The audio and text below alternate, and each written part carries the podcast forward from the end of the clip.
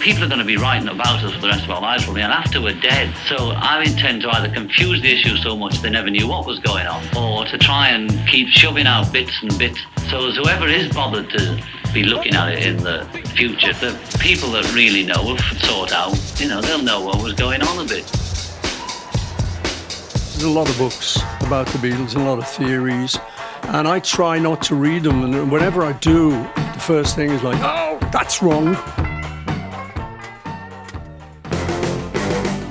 Everywhere you go, trying to find out any little bit of dirt that they can write about you. Beatles is Beatles are Beatles, Beatles, Beatles. It doesn't matter, you know, what, what people say. You can't live all your life by what they want. Another Kind of Mind. A different kind of Beatles podcast by another kind of mind.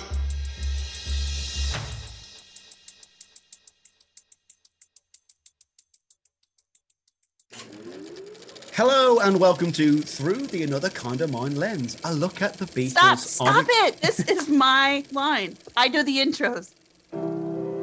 Hello and welcome to Through the ACOM Lens, a look at the Beatles on film. In our last episode, we discussed the TV film The Lennon McCartney Story from the year 2000, and today we're going to discuss the 1985 film John and Yoko: A Love Story. Also, at the conclusion of this episode, we'll compare the two films and have a broader discussion of how the two camps, the McCartneys and the Lennon-Onos, mythologize their respective marriages for public consumption. So definitely stick around for that. All right, are you ready for John and Yoko? I wasn't ready when when you told me that we were going to be doing two movies in the first place. Uh, I wasn't ready when I watched it. I'm not ready now. uh, Yeah, you can't really get ready for this movie. how long is this movie, Phoebe? Oh my God. no, seriously. When when the uh, stream came up on YouTube, because at the moment it's it's, it's called like Uno Lennon de Yoko Legendario. That's the one I watched too. Yeah. yes, that's same. And uh, when I saw like two dot dot forty, I was like, "Oh, is this like two minutes and forty seconds, like a trailer or something?" I was like, "Oh no, it's two hours forty minutes." And I was like, "Oh, fuck you, Phoebe! What the, what have you got me into right Me now?" too. Remember, I tried to weasel out of it. I was like, can we watch something else? You're like, no. We've got a good theme. Let's not abandon it. Uh, generally, obviously, this is an untruthful propaganda piece. Did Leni Riefenstahl direct this? You know, you, you know what I mean? Like, oh my god, this is a triumph of Yoko's will. Uh, this is still certainly the superior film, though. I'd say this isn't about enjoying a movie, though. You don't watch this movie; you kind of watch at it. If you know what I mean yeah. You're just kind of going, okay, what does Yoko want me to think about this moment? How am I supposed to interpret this? What's fact? Basically, yeah. And we spoke about how McCartney had no involvement, or the McCartney estate had no involvement in the last movie. This is this is history according to Premier Yoko, one hundred percent. Absolutely. Just like real Stalin, people are executed off camera, people are removed from photographs. History is rewritten in the best possible light, in Yeah. the sense that it could only have ended with Yoko. There is no pre Yoko scenes of John in black and white. It's the narrative starts months before they meet, and there's a little bit of parallel just, just, just before they meet, but this is John and Yoko meet. John dies. The end. It literally ends with John's death. Very bold, I thought. Uh, there are no scenes without John or Yoko. This Yeah. is very focused. This is very uh, historical in that sense, in the sense that a lot of this comes from the, the, the recollections of someone who was actually at a lot of these scenes and moments in history and that means there is a lot of authenticity in some Yeah. areas uh Yoko didn't write the screenplay or anything, but it, it does No, no. mean that because she was so directly involved down to the casting, I think that that does mean we can assume that this movie is told from her point of view. So th- this is either her authentic or her manufactured point of view, right? Yeah, but how much of that is Yoko even aware of? Like, I'm I'm not saying Yoko's a schizophrenic who can't discern fantasy from reality, but memory is a tricky thing, and these are very traumatic lives where lots of things happen. It's hard to remember more than 150 people and more than 100 events throughout your life. A lot of these things get blurred. And I don't like to say that this is a movie where Yoko is changing history, but it is presented in the best possible Well, sure, sure. version of history. Like, if this was a movie about my life, most of the scenes would be the same. I just wouldn't stutter. You know what I mean? It's just Yeah. that kind of presented light, I guess. Absolutely, of course. Especially if you're telling something from your point of view, you're going to advocate for yourself. I mean, that's normal and natural. Yeah, there isn't a scene where Yoko goes, "Oh no, maybe that bishop was right to resist my art piece." You know, it's like no, no, Oh no, never, never. But again, that would be her point of view. So like she's definitely the victim of people's prejudices and people's, you know, conventional. She's a she's a victim of the system who doesn't understand her art. You don't get me, man. Yeah. These, and th- these yeah. squares didn't get me back in the 60s, so I'm going to make this movie to show them how wrong they were. yes, that me. that is the thesis of this movie. That is exactly what it is. It's a reintroducing Yoko to a modern audience, and it's it, it is essentially rewriting the story from a more sympathetic point of view, which in and of itself is is fine, is good. There's nothing really wrong with that, and in general, I didn't find the movie to be that aggressive towards anybody. So no, like, but- I, I I felt there was generalized aggression against the establishment, but um, it didn't go really hard on anybody except George Harrison. no, no, no. I need 20 minutes later on George Harrison all to myself. I've got Yeah. so much to say there. This is my Um, like my main takeaway from this movie is that Yoko fucking hates George. Harrison. like, George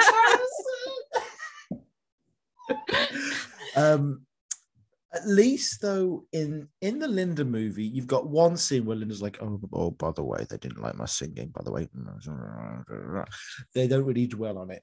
Uh, People might say I exaggerate, but I think there's about 78 scenes in this movie where white, bald men, British men, go, "Oh, she's so self-indulgent." Oh and it's almost like she's reading her own reviews sarcastically but you can't tell me that these aren't quotes she still doesn't think about today and it still doesn't bug her is she not successful enough to to not make this movie about how people don't get how cool she is No, no, no. Like D- uh, Yoko most definitely feels like she is a genius, brilliant artist. She's underappreciated, and that she needs people to understand how brilliant she is. But she doesn't. I mean, this is going to sound harsh, but her work doesn't tell that story. You know what I mean? It's not like Mhm. she keeps reintroducing her work to make that point. She just keeps telling you that she's brilliant. And also, she relies very heavily on people are against me for unjust reasons, like because I'm Japanese or because I'm a woman, which isn't to say that there's Mhm. that's not partially true. I mean, that's definitely true. And also the uh, trope that she broke the Beatles up. Yes, those are definitely things that have hindered her success, maybe as an but artist. but in a, in addition to that you suck yeah i right yeah exactly but in addition to that like the that's the thing is like i i like yoko as a recording artist. Not all of her stuff. It's not all top shelf to me but some of it i really like. Uh, yeah, but there's also the thing, like you know, there's the argument, like, oh, there's so many unsigned bands that if they just had the exposure, well uh, They- exactly. they and she one. has Oh, she, she's had the exposure. she has maximum exposure. In my opinion she's surpassed her uh maximum value as an artist. Like meaning it's not that it's um not without merit or it's not good but it's just like it's okay it's not better than you think it is you know what i mean it's either you like it or you don't and it's not gonna ever be to a huge audience. It just isn't. It's not that kind of music. And like like I said, I like it, but I like all kinds of shit. Like I I am her audience. I am the type of person who would like Yoko Ono. Do you know what I mean? In terms of like getting her music to the niche group of people who like her, sure, that's one thing. But her sort of delusion that she's going to break out and be bigger than the Beatles is delusion. Like it's just straight up delusion. It's never going to happen and it doesn't deserve to happen because she's not that kind of artist. Yeah, she's got the fan base of of Yoko Ono, but she's got the capital and the influence right. of John Lennon, and they the two are not really synonymous with each other. And Correct, and, and that got, you've got to live two separate lives to be that person. But that tension is the source of why a lot of people don't like her, and she will never accept that. You have to realize that that is a big part of why a lot of people don't like her. Imagine Again. Phoebe if I was Robert Rodriguez's boyfriend and he passed okay. away, and he passes away. Yeah. And then I spend all of my life saying how I invented Beatles podcasting and how I was the real pioneer and he wouldn't have been anywhere without me. No one would buy it. I'd just yeah. get eviscerated. It's like, yeah, I've got my own little fans and I should appreciate them. I do appreciate them. yeah. But, you know, he's something about the Beatles, you know? Well, and there's also, here's the other thing too is like, you know, when people are like, oh, Yoko's a feminist icon, I'm like, is she though? it, like, no, no, oh no, no, no, no, no. She's how yeah, so? Uh, like how so? Yeah. Other, like, is she? Is she? If you want to argue that she's like a boss ass bitch, fine. I can I can co-sign that. Like, that you're the wind beneath John Lennon's wings is not really the most feminist. Uh... Oh, oh, oh, yeah, yeah. You are the support for this man. The greatest thing Yoko ever did was support some guy from Liverpool. Yeah. Well, that's that's that's what I'm saying. Like, pick a lane, you know. And also, like, if you're gonna frame yourself as diametrically opposed to Linda, who always gets shoved into the supportive wife role. Like I was about, I was about to ask you that without putting words in Linda's mouth and without me coming across this uh, saying, as a woman, can you answer this question? yeah. But would I be wrong in saying that Linda would totally be much more accepting of the role of being the wind beneath Paul's wings? Well, yeah, because she's not. She, she's not competing with Paul. She doesn't want mm-hmm. to be famous, and she certainly doesn't want to be more famous than Paul. You know what I mean? Mm-hmm. So that's not a thing. Like Yoko wants to be a famous, successful, revered artist, and she wants to be considered a genius. You know, like she's so thirsty for that.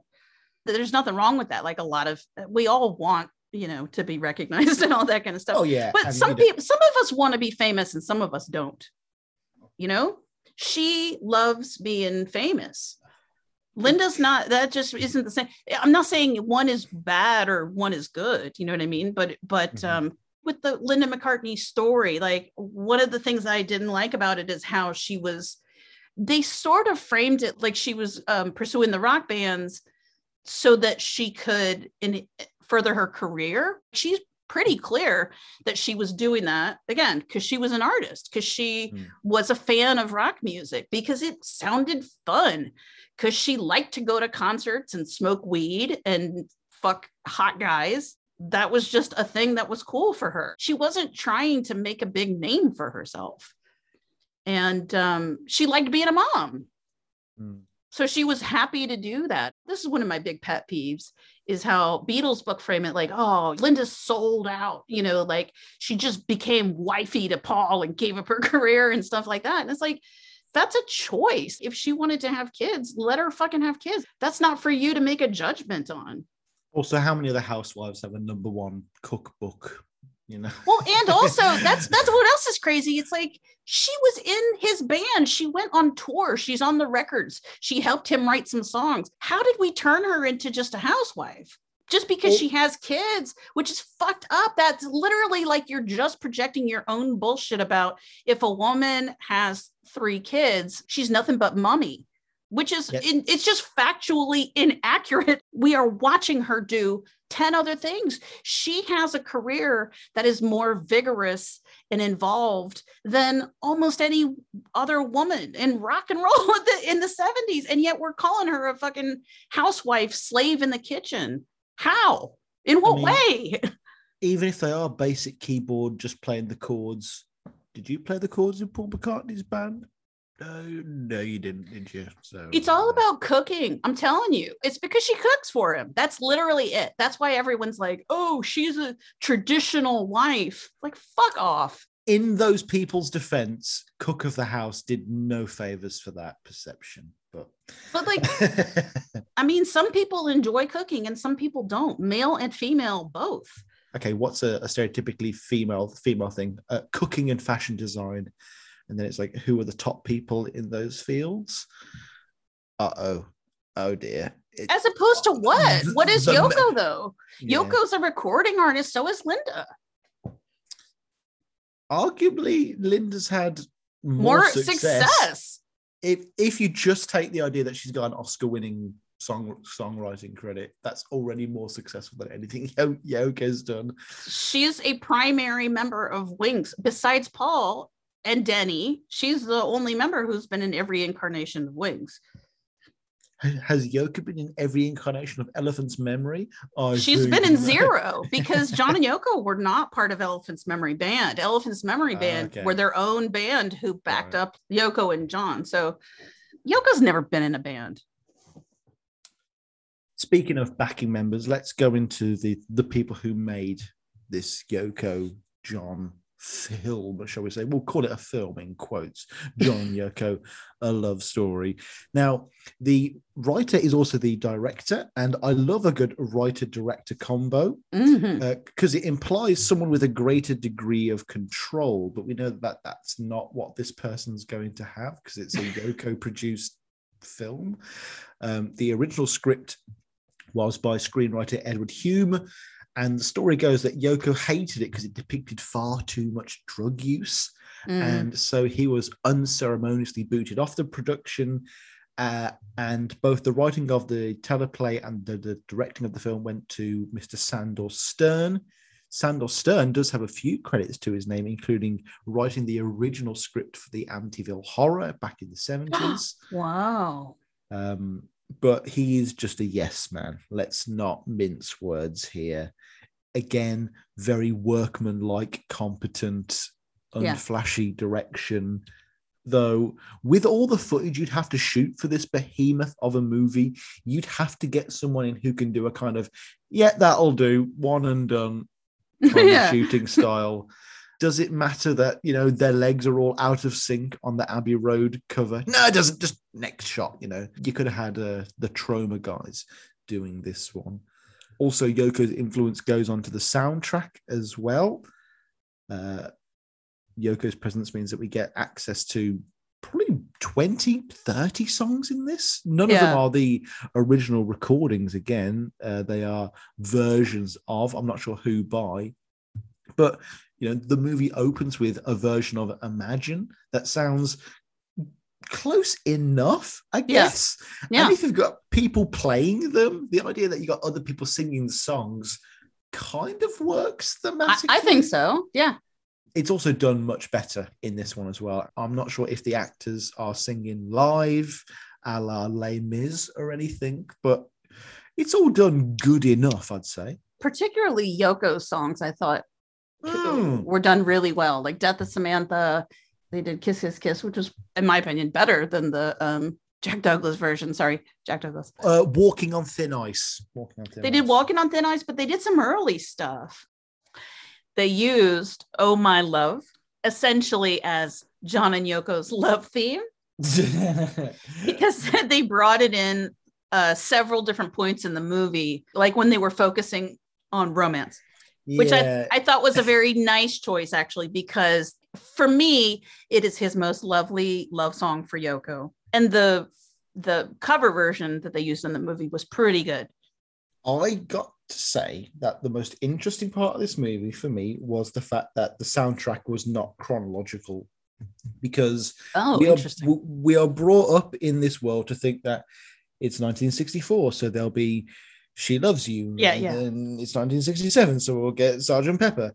But, you know, we're in, was it like we're, we're in Rishikesh and we get Don't Let Me Down? Oh, no, it- sorry. It's I Want You, She's So Heavy. Oh, that's right. Oh, that's right. That's right. Which is a um, wild choice. That is a wild. That's so no, that's so. Yoko in a good way. It's so cool. It's so different. It's unlike anything I've seen in a Beatles biopic like this. And I was like, oh, okay. At least someone thought about something for 10 seconds about one element of the movie. I'm I'm quite interested. Yeah. Well, it it's interesting because the most egregious revisionism is in the first act and it's all before before they become a couple so it's it's everything that happens up to let's say the white album right that's all the stuff that is a little bit of truth peppered in with a lot of bullshit that first act was hard we're, we're fed that bullshit like do you know who that was john lennon of who the beatles i don't know what the beatles are you know there was definitely no Yoko going to Paul's house to ask him for a manuscript. Like that's not happening there. Paul's not even a, he doesn't even enter the movie really.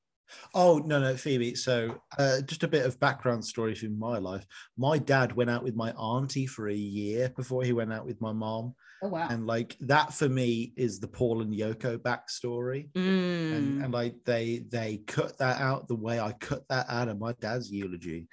Uh, Yeah, like, yeah, it's- it's just a part of the history that we we just don't talk about, ladies and gentlemen. We just we just don't talk about it. That is part of the overall overarching. This is how Yoko wants you to uh, think about this this uh, history. and it definitely changes the real story. I mean, if I'm writing the bullshit version, then I'm going to cut that out for sure because it complicates things a lot. especially in their in their portrayal of McCartney. the whole trip to India is so ridiculous. At one point, the Maharishi is giving a lecture, and John is off in the corner Reading laughing, Yoko note, reading yeah. Yoko's oh, like fawning over her postcards, and Cynthia's giving him the stink eye from the corner, like oh. Also, John in India, like absolutely blissful, has no interest in meditation, has no interest in anything other than Yoko.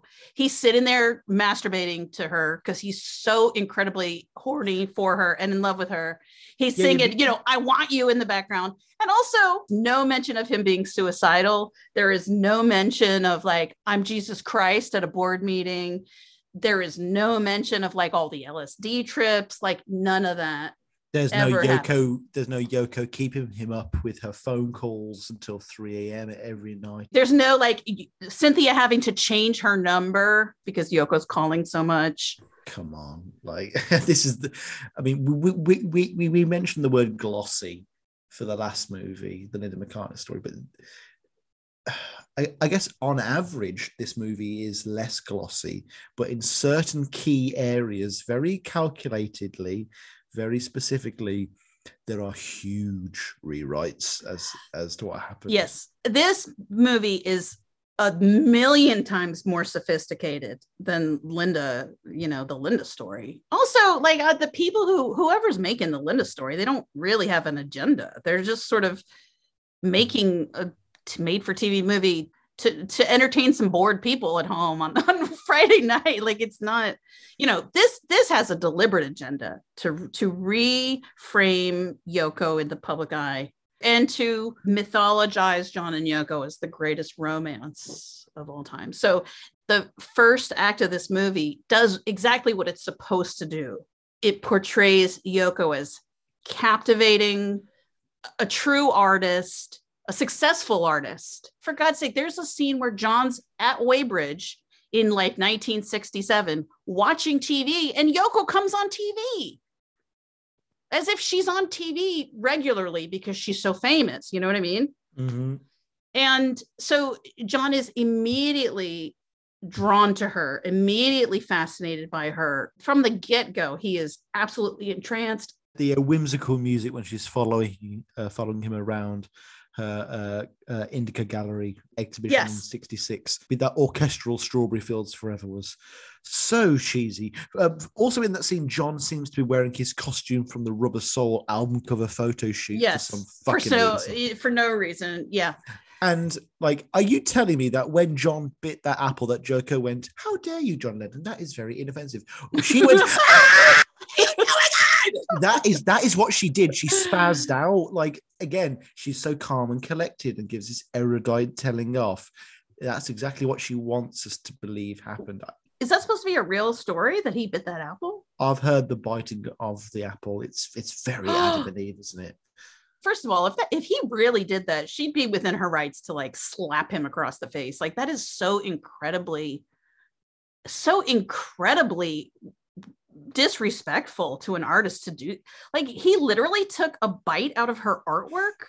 That's fucked up. No, but do, do you not think that that's also her trying to subliminally tell the audience that she's involved in Apple?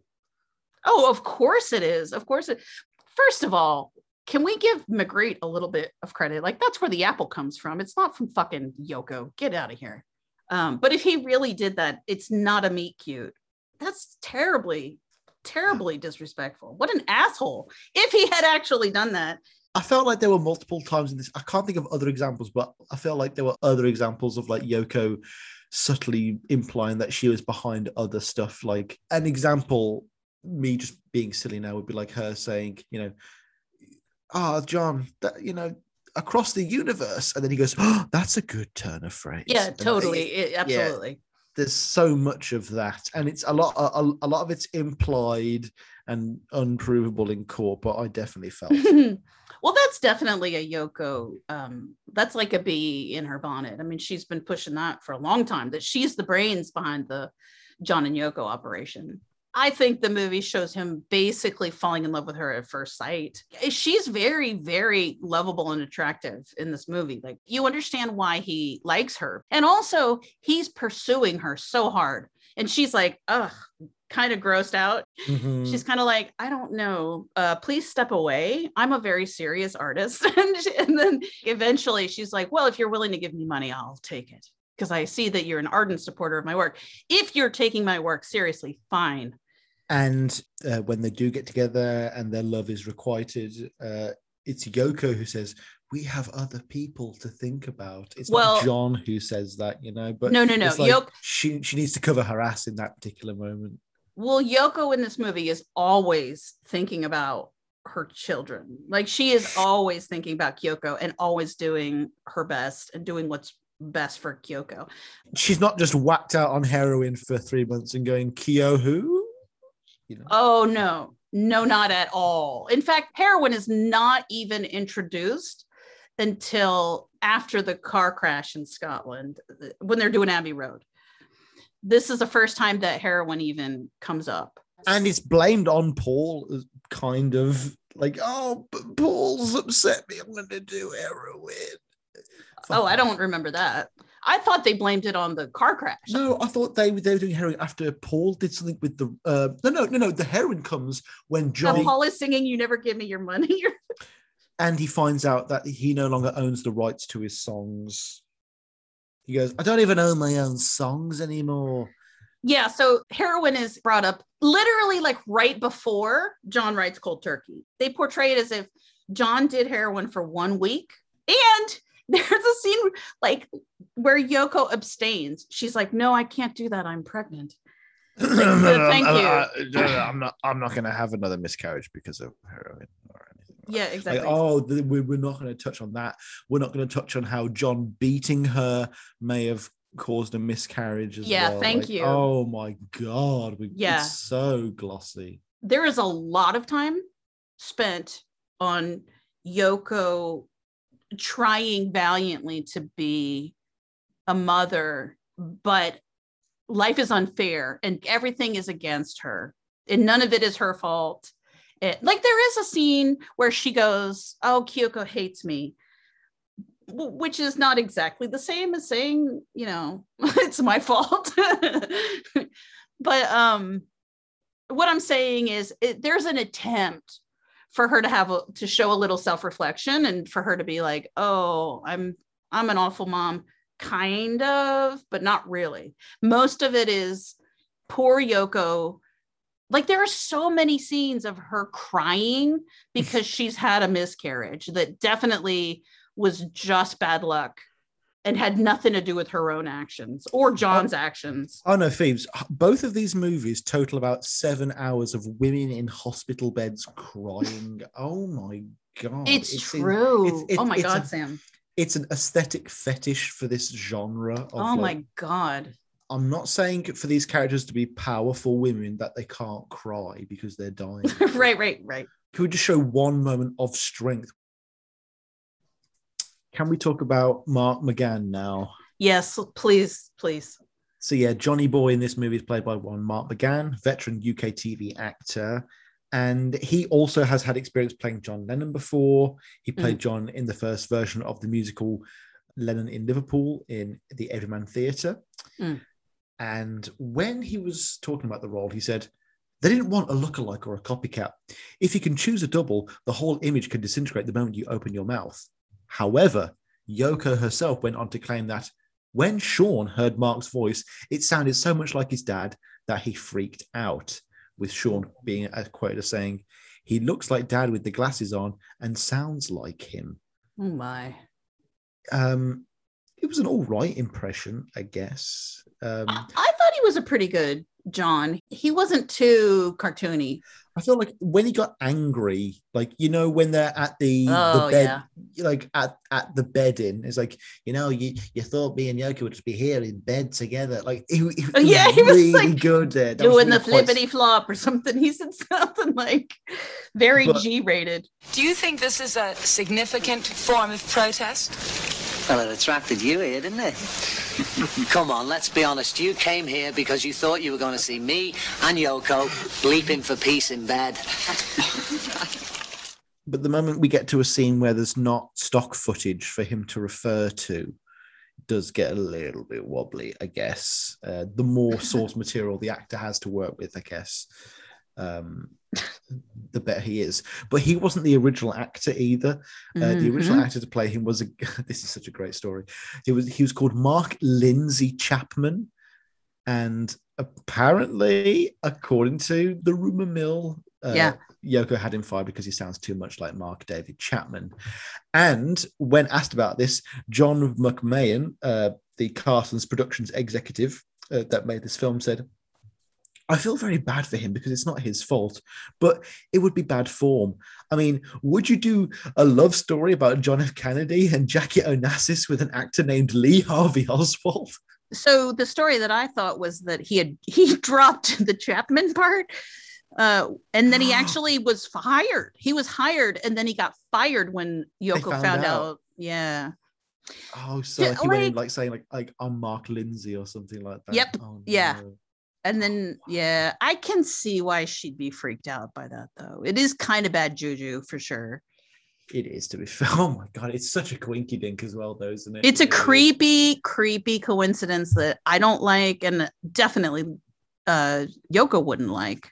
Uh, mark lindsay chapman would later go on to actually play lennon in the movie uh, was it chapter 27 from 2007 where jared leto plays mark david chapman so he did finally get to live out his dream. I oh, guess, really? Many, many, years later. Because oh, if you play a Beatle once, or even if you're cast as a Beatle once, it seems you get roles in perpetuity in the future. Um, we've touched on Yoko already. This is a kind of uh, chibi, super cute, super feisty version of Yoko. Maybe uh, Uber Yoko would be the best term for it. I really thought she did a great job, though. I was at first, I was like, when you see the print picture, like I saw the stills and I was like, Yoko, please, you know, like get, get over yourself. like, but I thought the actress did a great job, actually. No, for um, a casting choice where it's very obvious that they've picked someone uh, far more conventionally attractive for the magazine covers, I guess. But she actually brought a lot of gravitas to the role. I'd she say. did, and she did a really believable Yoko, and but like I felt like she got sort of uh you know, Yoko's cadences and stuff down. No, there is a Yoko voice distinctly, and to do it without sounding like parody or an you know Yeah, offensive. no. So, well, same difficult. like the Beatles. It's hard to do a Beatle voice. I mean, to, without turning them into a goofy cartoon. I wouldn't know anything about that. They're hard. I mean, if you're doing an impression of a famous person, it usually sounds like you're doing an impression of a famous person. no, I, I find it much more easier to suspend disbelief with this movie, even though the facts of each scene may have had the potential to draw me out of each scene. I guess the truth of the overall narrative and the characters within it. You know, even if this isn't our John and Yoko, Yeah, this could be Yeah. John and Yoko from Earth One AB from a slightly different parallel dimension. I Yeah. totally, I totally believe in that story. I agree. I agree. I thought it was really successful there. And like I said, like I totally understood why the screen John Lennon fell in love with the screen Yoko for sure.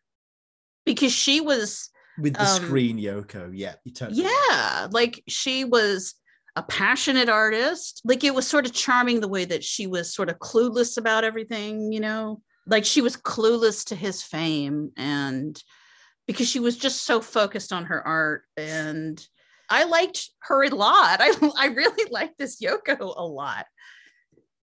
She didn't really have any bad features at all.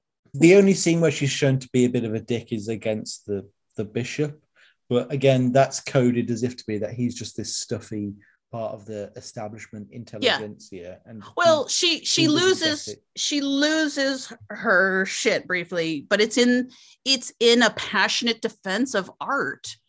So you you you're like, all right, yeah, she's fighting for art and truth, you know. uh, actually, I I wanted her to to calm down, please, madam. Uh, you are causing a scene.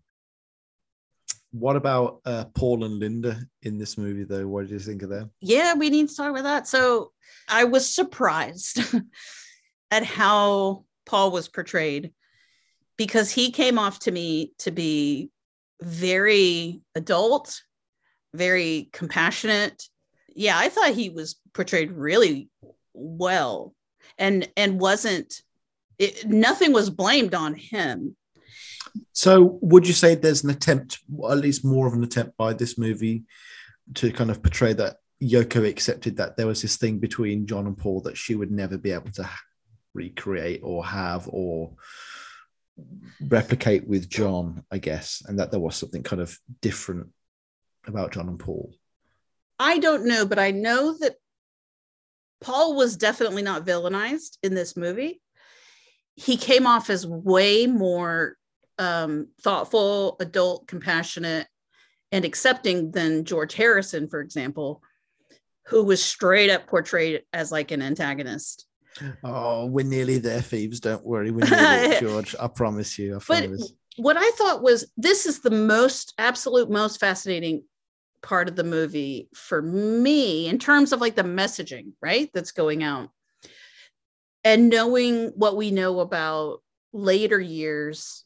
And I say this as somebody who's who's done a lot of work sort of tracking the various messaging put out by Yoko versus Paul in the last, say, like 40 years. Okay. Because after a certain while, Yoko has really leaned into that version of like John had to leave the Beatles for artistic reasons and all this sort of stuff. we should point out this is 1985. This isn't the year Yeah. 2000, Right. like the Linda McCartney one. John's only been dead five years. Uh, Paul and Yoko are not officially kissing and making up for the sake of Apple in the public sphere. No, no, no, but- either. Paul and Yoko are at kind of um they're at an interesting point in their relationship at this time in the in the early 80s. They have a tenuous but sort of genuine attempt to be kind and understanding to each other, I think. I think that actually Yoko really likes Paul and you know wants a relationship with him That sounds classic of always the new person in a threesome dynamic, I guess. You know. Yes, yes. And it was obviously fraught and difficult, you know, during John's lifetime for, you know, a variety of Mhm. reasons, some obvious and maybe some not, I don't know. But um after his death, I think Yoko really wanted a, a relationship and they sort of go back and forth in terms of how well they're getting along. You know, there are little wars that develop between them in terms of uh, legacy and messaging and all that kind of stuff. But at this point in 1985, this movie does not lean into that whole like John had to leave the Beatles to develop as an artist and spread his wings. That is completely absent from this movie. The main point of that first act is that John fell crazy in love with Yoko to the point that he kind of didn't care about anything else. Mm-hmm. And he sort of just fell out of the Beatles, according to this movie. Had nothing to do with any musical differences, had nothing to do with any conflict with Paul. There's actually a scene at some point when John and Yoko and Paul and Linda are at dinner. They're talking about Allen Klein and Lee Eastman very calmly. And John's like, Well, I would like Allen Klein. And Paul's like, Well, I will not have Allen Klein. John literally says, I don't blame you to Paul. Like those words were scripted and they come out of his mouth. I don't blame you. And then they reenact the divorce meeting, which we can talk about a bit more in a minute. But um, again, John just says, listen, I'm going to leave the band, but I'll keep quiet about it to keep, you know, business running as normal. And then he leaves and he goes back to his life with, with Yoko or whatever. But then sometime after that, after cold turkey and whatnot, they show a newspaper that says Paul quit the Beatles. And John is angry and he goes, Damn it, McCartney. He made this announcement to sell his record. And Yoko goes, John, who are you mad at? Paul or yourself? and, I remember that. Yeah. And then he's like really distraught. And he's like, I just can't believe it's over. And he's actually upset. This is so contrary to the narrative that comes out later, where John is dying to leave the band. He has nothing in common with the Beatles anymore. He has to go express himself with Yoko artistically. He couldn't wait to be rid of Paul and the Beatles. This is a completely different story. Here, he's like heartbroken over it. I was shocked that they that they did that. If only you'd spoken about this topic in, in some sort of breakup series or something. No, uh, definitely no. This this is so your realm of expertise here. Whenever we cut back to the studio, it's only ever to hear Paul going bum bum bum bum bum bum bum on the piano, doing something really musicy and annoying. I definitely saw. I, I- Yeah, I that's felt t- like he was trying to paint him as uh, uncool. Not, not not not as a bad guy, but he's definitely painted as uncool. Definitely. if that was in there, then it was subtextual, it wasn't textual. And this is a movie that is there is not a lot of subtext in this movie. Like this is this movie is very like one dimensional. The other weird thing is there was no focus on Plastic Ono Band or Imagine, which I found shocking. Again, at the end of uh, when John's like, I can't believe the Beatles are over, and then he plays God on the piano, and then that's it. And then they just go to 72 and I was like, "What? Are you kidding?" Like the the entire Lennon estate, like 95% of the Lennon estate hinges on Imagine and Plastic Ono Band. They do not touch either one of them. There is not a scene of John composing Imagine in this entire movie. There is no, The you know, piano, walking yeah. around Tittenhurst with their fur coats and you know all that iconic Mm-hmm. bullshit. We get like two minutes of the concert in New York, which wasn't released as an album until like years after this movie came That out. gets more screen time than like there is zero mention of Arthur Janov. There is zero. There's no primal scream. Oh my god! I think It's not even think- mentioned. I didn't even There's think of that. There's no Janov. There's no Lennon remembers. There's no How Do You Sleep. Uh, there, there is no conflict with John and Paul in this whole movie. He, how did you not notice that? No, the, the, the Janov stuff's crazy, but the uh, the lack of like too many people and stuff like that. That's a great middle point for the movie. Surely that's a great bit of drama. they on. skip all the, there's none of it at the same time there there is no like for example in the lennon mccartney story um, they have that scene in the mid 70s. Paul and Linda go to the Dakota and they have dinner or whatever. Hmm. There's none of that in this movie, even though it's two and a half fucking hours long. There's nothing about John and Paul becoming friends again in the 70s. Nothing about it at all. That it, we're erasing that. That it's it's as if once the Beatles are done, John literally has no other thoughts except Yoko and her beautiful mind. And then it's his son, Sean, the love of his life. But uh, at the same time that resolution of his problems with Paul is not an issue, his problems with Paul aren't an issue. They are never shown having a fight. They are never shown having anything. John never talks about Paul outside of like the band that he's kind of in, and that's it. Mhm. Yeah, he's not like a friend from outside of work at all. He's just some colleague who mildly annoys him. Nobody has any impact on John's life whatsoever except for than Yoko. Yeah. And then the only impact he has of, of other people are people who he talks about it from his past in these horrendous soliloquies. Like it's written really weirdly. It makes John look like a complete asshole, whereby Mhm. every every situation. So, uh, John, I burnt some potatoes today. Did I ever tell you about how my mum left me in Liverpool? You know, it, it it's it's so awful. And Yeah, like- it's just ham-fisted exposition.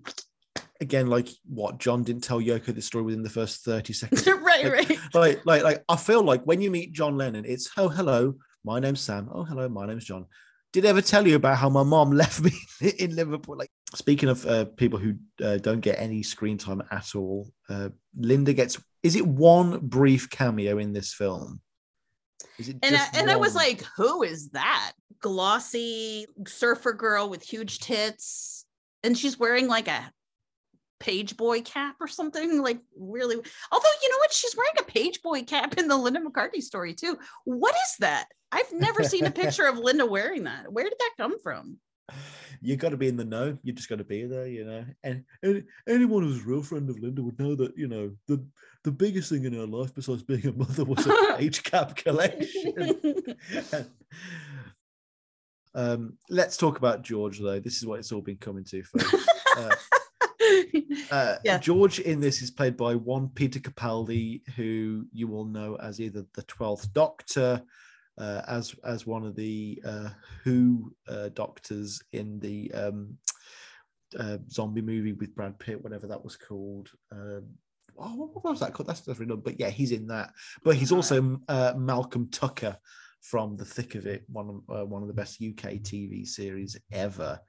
And when you hire Peter Capaldi, Phoebes, for a role, you you need to understand that he has this innate anger and intensity that he brings to every role, Mm. and he's quite one note in that sense. Like he plays angry really well, but that translates to George Harrison being demonically furious for the throughout the entire like his eyebrows are fixed at a at 10 they are raise the entirety of this movie well then that's good casting because that was george harrison but th- they even recreate the scene from Let It Be, where it's like, look, if whatever you want me to play, I'll play. If you don't want me to play, I won't play it. But it's just Peter Capaldi. It's like, whatever you fucking don't want me to play, you bastard, I won't fucking play it. I hate you. Paul but again McCartney." see that's a good example of like and how does the the the on-screen paul just just sort of like nods maturely and it's just like i understand i get it and and and like sort of walks away yeah, f- for every time uh, Yoko could have took a swipe at Paul in this, she seems to. she didn't take any she redirects it and pushes it towards George. Like, you know, George is shown leaving the band in this movie, which I thought was quite interesting as well. but i think that that's i think those her real feelings george does have a lot of little digs at her in this movie uh, uh, like you said everything in the in the studio is george being like what the fuck why is she here you know Yeah, there's one line where it's like, well, I don't know when we became the five Beatles. in another scene he's like maybe we should all bring our girlfriends in and you know he's always the one taking pot shots and paul's just like patient and trying to he's just like the dad of the movie the dad of the band in this movie They also missed out on a great opportunity for a joke because obviously George says maybe we should bring all of our wives to the studio. The Ringo character should have turned to him and went, "Well, as long as you don't sleep with any of them," that I feel like that would have been a great nod and a wink to to to to the Jeez. audience there. when the Linda character shows up and talks to to Yoko, I was like, oh, like I was like bracing for something horrible to happen, and there's nothing. She goes, hey. Nice to meet you. I read about your uh, work. I really look forward to seeing your work or something. Like she just comes off as like super Mhm. friendly and nice. Again, very strange that swipes weren't weren't taken there. But how much of this movie could be Yoko? Again, this is me just being negative and trying to outthink the thinker. How much of this is just her going, okay, if I don't take these swipes, how much better will that do for my reputation? If I if I give my true truth here about how bitter and angry I am at these people, that's only going to do worse for my reputation. So if I look like I'm this Dalai Lama lotus position, que sera kind of figure, I don't know. Maybe. Um, like I don't want to discount that. Like it's possible. And there's also a possibility that she's like, I don't want to provoke Paul and I don't want to get into a thing with Paul. So I'm just gonna be nice and let that, you know, let let it ride. And also Paul's super famous and successful and he has a lot of fans. So maybe there's also like what's going to be gained. Although they didn't mind going after him in the early 70s, so who knows.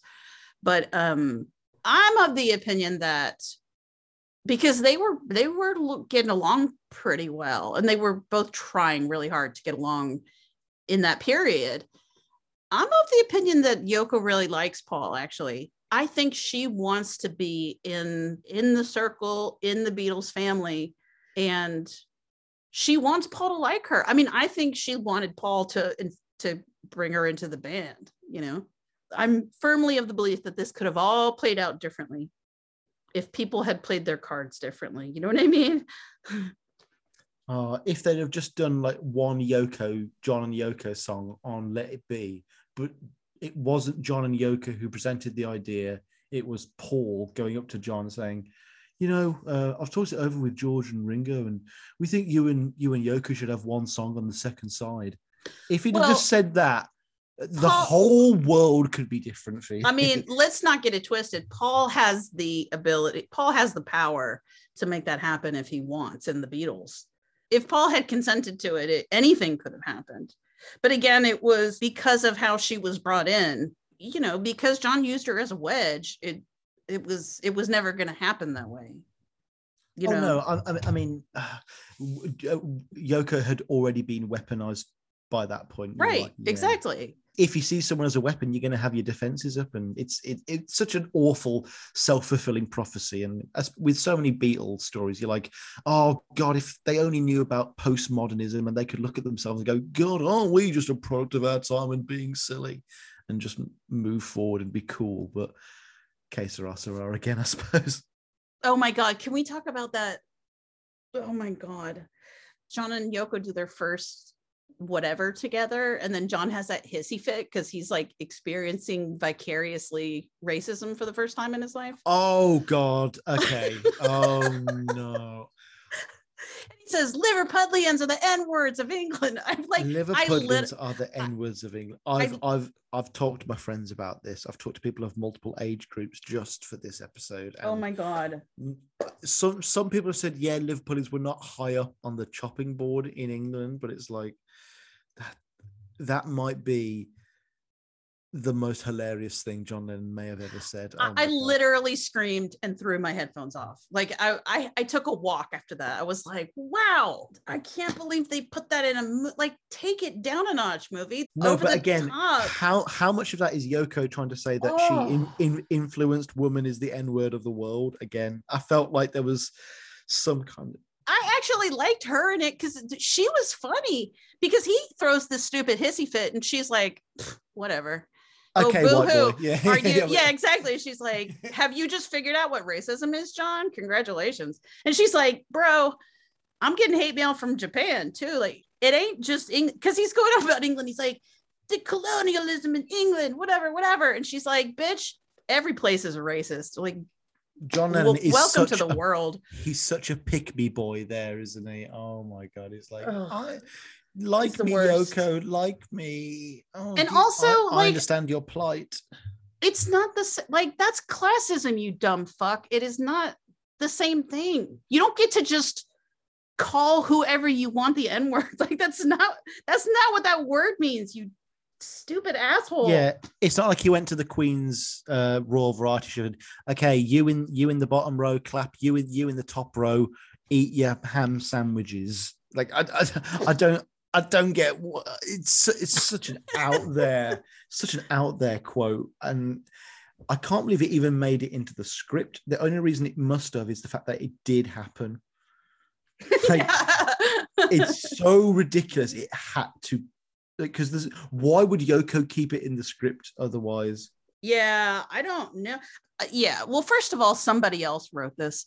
Um, but again, it's like, really, do we really need a white man's perspective of somebody else experiencing racism? And but I don't mean the screenwriter, I mean John's. Like, we don't even get to experience racism through Yoko. We have to experience it through John.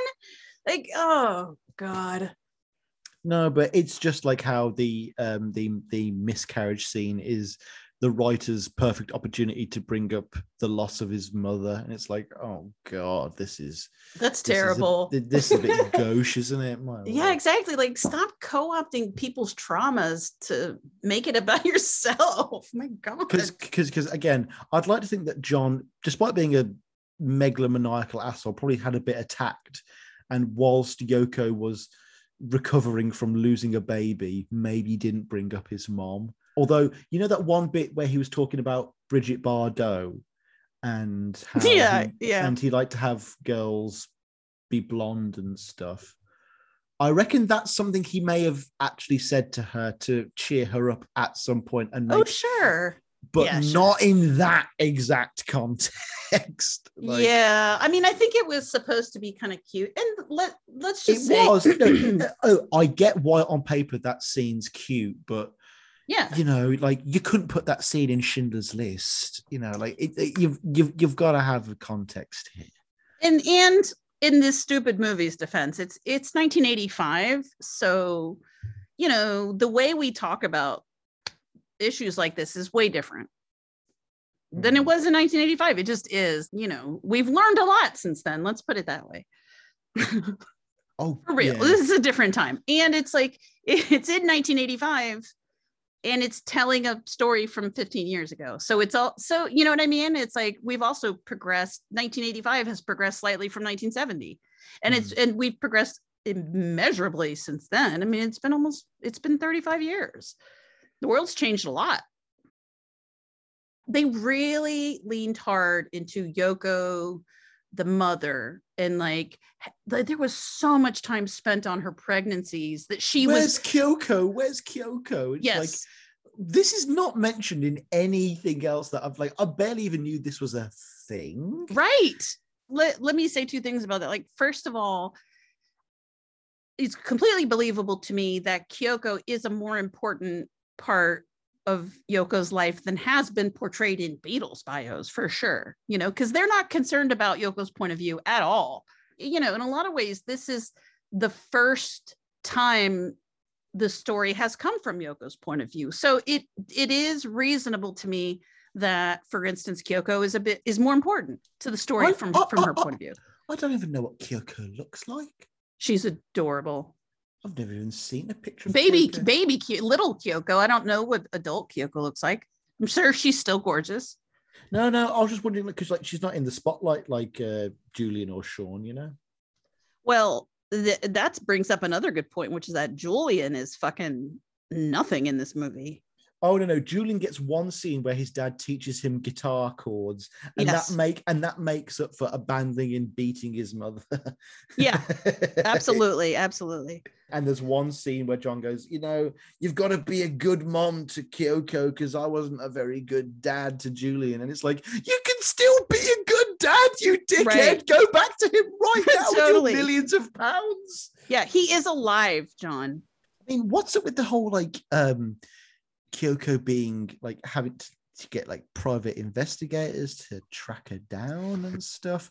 That that seemingly should just be a movie in, in and of itself yeah well but it it's i was a little bit surprised how much they went into it like i was surprised like how much of it they're legally allowed to go into um because you know they showed them grabbing her this movie is a hundred percent on john and yoko's side at all times. It's like you know you can't kidnap your daughter from your husband. And john lennon in real life expressed some regret. He was like in the 70s he was asked if he regretted anything. He said that was the only thing he regretted. I can't believe it was such a part of the movie. I really, I really can't. Because it, it, just in terms of like narrative structure, there's no payoff. Um, it's true. And like you know how you were talking earlier about how like I don't know why John and Paul seem to miss each other so much. They don't show any scenes of them together. There's nothing that shows why Yoko is particularly close with Kyoko whatsoever. It's just like she's my daughter, therefore I want her. Just a shot of Yoko combing Kyoko's hair or something. I honestly believe the only point of having all that in this movie was to create sympathy for Yoko. This yeah. poor woman got her child taken from her. But honestly, like I side with Tony. Like I feel bad that Yoko, you know, um he can't see her child. He's trying to live his life, and this crazy bitch is nicking his kid off him in Spain. Like seriously, and like he her and John Lennon are like doing heroin and no, you can have uh supervised visits, Yoko. A movie from a different perspective and a different narrative here would show a kind of relentless marital abuse cycle. John and Yoko have zero problems in this. It, it is it, exactly like the Linda McCartney story. There's no no issues be- between them in a conflict. Yeah, there's no there, yeah, there's none. It's it's all the it's all the outside world that doesn't understand their love. That's the whole movie. And then you're supposed to walk away going like, what a shitty world. And also, John cheated on Yoko once because Nixon won re-election. Yeah, what a great excuse. That's one of my favorite mo- movie excuses for having an affair ever. Sorry, I sorry. I just had I had a bit of a tricky dicky. That's all I'm saying. That was absolutely ridiculous. The, their whole separation was so ridiculous. And like there was a, a, hint of I'm sending May Pang with you, but there was there was no sense. yeah. Like, I still know John needs to get his yah yahs. I'm going to send someone who knows what the deal is here. John's like, I can't go, yo. I can't be separated from you. I will die. And she's like, Don't worry, I'll send May to take care of you. And that's it. Okay. yeah. I guess I can live without you, bitch. Okay. And, and you're you're like, oh well, that was so kind of her. I mean, she she had to send somebody. I mean, thank God Yoko sent a living pocket pussy with with, with exactly. With John. We made sure to write a scene where he sleeps with some other woman while May watches, going, oh, didn't miss that, did you?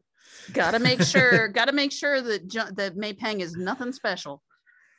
Uh, I the, all of the lost the lost weekend stuff I thought was particularly terrible. Yeah, it, it was it was movie. really it was really awful. And every t- every time we cut back to Yoko, it's like she's composing on the piano. okay, may I just ask, have you ever seen Yoko play the piano in real life?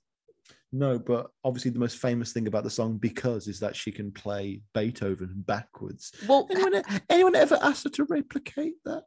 And and how many times have you heard she's a classically trained pianist? Like uh, it's like a cliche. We've heard so many fucking times that Yoko is a classical classically trained pianist. I have literally never seen this woman who has been famous for 50 years. I have never seen her play the piano ever, not once. Um, I was thinking about the uh, Linda movie earlier today. I've never heard audio of Linda shout. No Linda shouting. No, no Yoko on piano. But we've got a lot of fucking Yoko shouting and a lot of fucking Linda on the keyboard. it's true. Like I'm not saying that she can't. I'm saying I've never seen it anyways so yes she is shown composing on her piano every time saying she toured japan and stuff like that and then at some point he he calls and he's like please let me come home i really can't stand having fun and making music and reconnecting with my son and Paul McCartney. This has been the worst time of my life. I can't stand to be without you. And she goes, No, John, the world hasn't changed. Uh, So again, it's it's because the world is bad. That's why they're apart. I don't know if you picked that up. I made a note of that. That again, There's- it is the world's fault. There's no attempt by the movie to say that maybe Yoko was pissed off with John and she wanted to get rid of him, or maybe shock horror, maybe John was a bit fed up with Yoko. Oh well, that will be never, never be approved by Yoko. Uh, She went to great lengths to make sure that the story was always that sh- that she kicked him out. That's she's dying on that hill. And she let him back. He didn't t- win her back. She reluctantly, regrettably re- picked up the role of the housewife again. Is there a scene that doesn't have an ulterior fucking motive in this? there's just so many layers of bullshit. But you know, No, no. John changing diapers and you know they, baking they were they were making up for lost for lost time. It's like oh right, my uh, god. like okay, so tomorrow we're gonna shoot the John Lennon being killed scene, and then we're gonna wrap up production. Okay, cool. Um, did did we write those scenes that show that John's a person not worth shooting to death on the streets in cold blood? Oh no, we didn't. Oh, okay. yeah, uh, right. Somebody find a baby. Uh, and then we're going to film yeah. 50 shots of John and Yoko walking around uh, uh, New York, recreating the Watching the Wheels Go By music video. And it's like, ah, oh my God, they're having such a perfect day together. I hope John doesn't get shot six times in the back. yeah there was no hint of nuance there was no there was no any it was literally just like absolute sheer perfection and bliss john has never been more fulfilled in his life Yeah, it's not like he was a stay at home millionaire dad who could probably just sack off the actual childcare, child or anything and just watch TV and smoke weed all day or anything. It's like, no, no, he was he was playing catch 12 hours a day yeah for for four years. Like, Yeah, he couldn't have been absolutely a better dad. yeah right That's the biggest lie of this fucking movie that John Lennon was a good dad. Like between that and between poor Yoko having so many miscarriages because the world is mean, it was pretty rough. Now, I will say, who does this hurt in the end?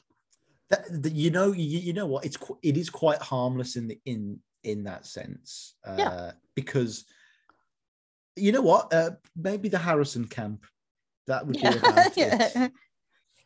Because if But- anybody comes off as a villain, it's George Harrison, and that is. eh, But nobody else gets really bad treatment. Even Allen Klein, like you know, yeah it's so it's so refreshing that paul isn't this caricaturish villain because it would have been so obvious and maybe even that was a stylistic choice not even for political reasons you know yoko chose to not use the songs chronologically to go against the grain in that sense maybe she just turns to the producer or the writer and goes maybe we don't need to do the whole john versus paul thing maybe we can find something else to go yeah. with and maybe that's why there's not as much drama.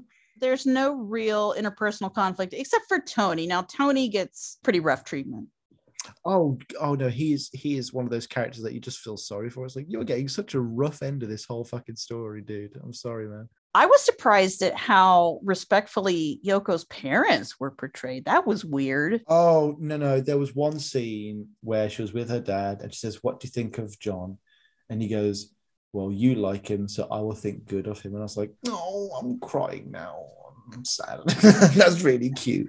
Um, but Yeah. when, when when John's walking with Yoko's mum, this had to be something that really happened because she was like, "Oh, you need to get her to show her forehead." And then John goes, "How does one exactly convince Yoko to do something?" I'm like, "He Yeah. totally said that." That was very cute. Although I will say, Sam, I filled in John's line for him. I mean, you could see it coming a mile away, but it was affectionate. And like, I even I felt affectionate. But yeah, that I mean, considering that Yoko fucking hates her parents, that was really weird. And we don't see her dad near a classical piano at all either. I mean, I could get why she doesn't want to trash her parents on screen. I, I thought it was brave that she touched on the fact that she was born with a platinum spoon in her mouth. I thought that was a very nice turn turn of Yeah. phrase. Yeah, me too. There was no uh, you know, bullshit going on with that.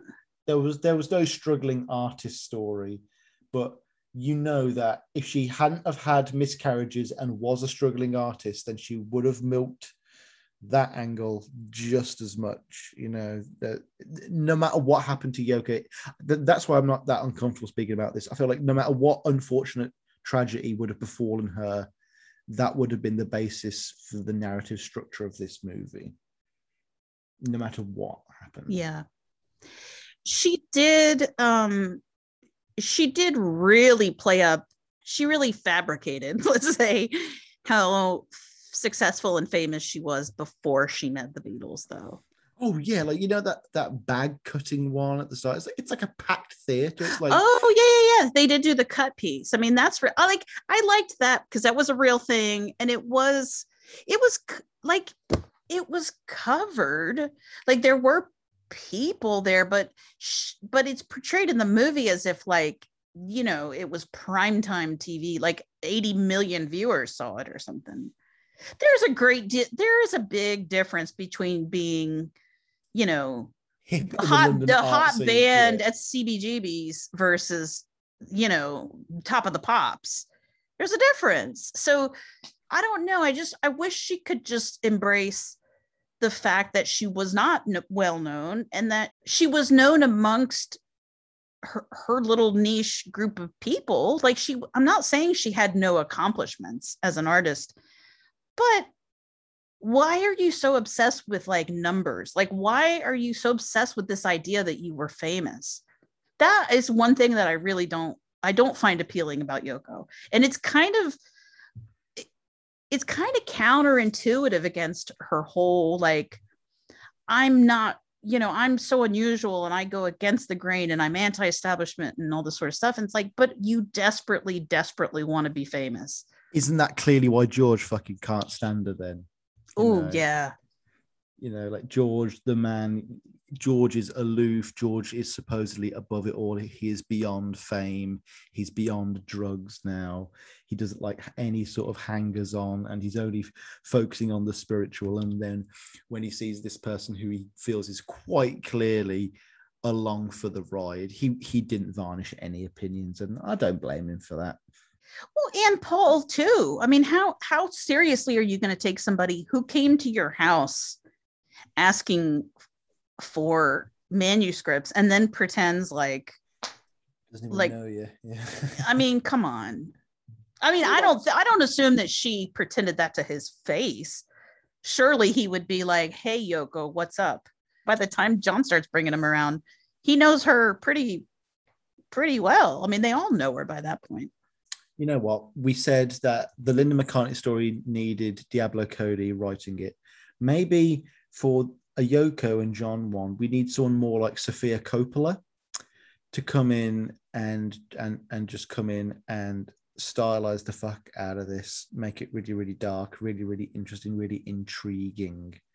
Yeah. And and kind of add that Hollywood flair to it, that production value that I know Yoko would want. Again, Yoko would be very happy with a Netflix series. I say this as somebody who generally likes Yoko. You know what I mean? Like, I generally don't dislike her either. I don't know her work enough, but I cannot stand the the quote unquote haters. It's well, it's it's, so done. tiresome. It's, it's, a- done. It's yeah. done. But um, even having said that, like she is a complicated person, and and her role in the Beatles is very complicated and at times problematic, and that's just true. Uh, what I don't like is this sort of like, oh, we were just innocent, you know.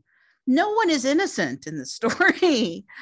no one is innocent like it, it's it's very complicated everybody did things that weren't perfect the dumb stuff is is the idea that like she just came in with this master plan to fuck everything up and he's just a patsy and all that all that kind of stuff but their love story is complicated you know what i mean like there is a lot of weird stuff going on with it it's not straightforward and it's definitely not Hallmark. They've got infidelities, hand-picked mistresses, and they're you know what I mean? Heroin, yeah. yeah, there's there's weird manipulations, there's cutting John off from his family. There's like there are things that aren't flattering.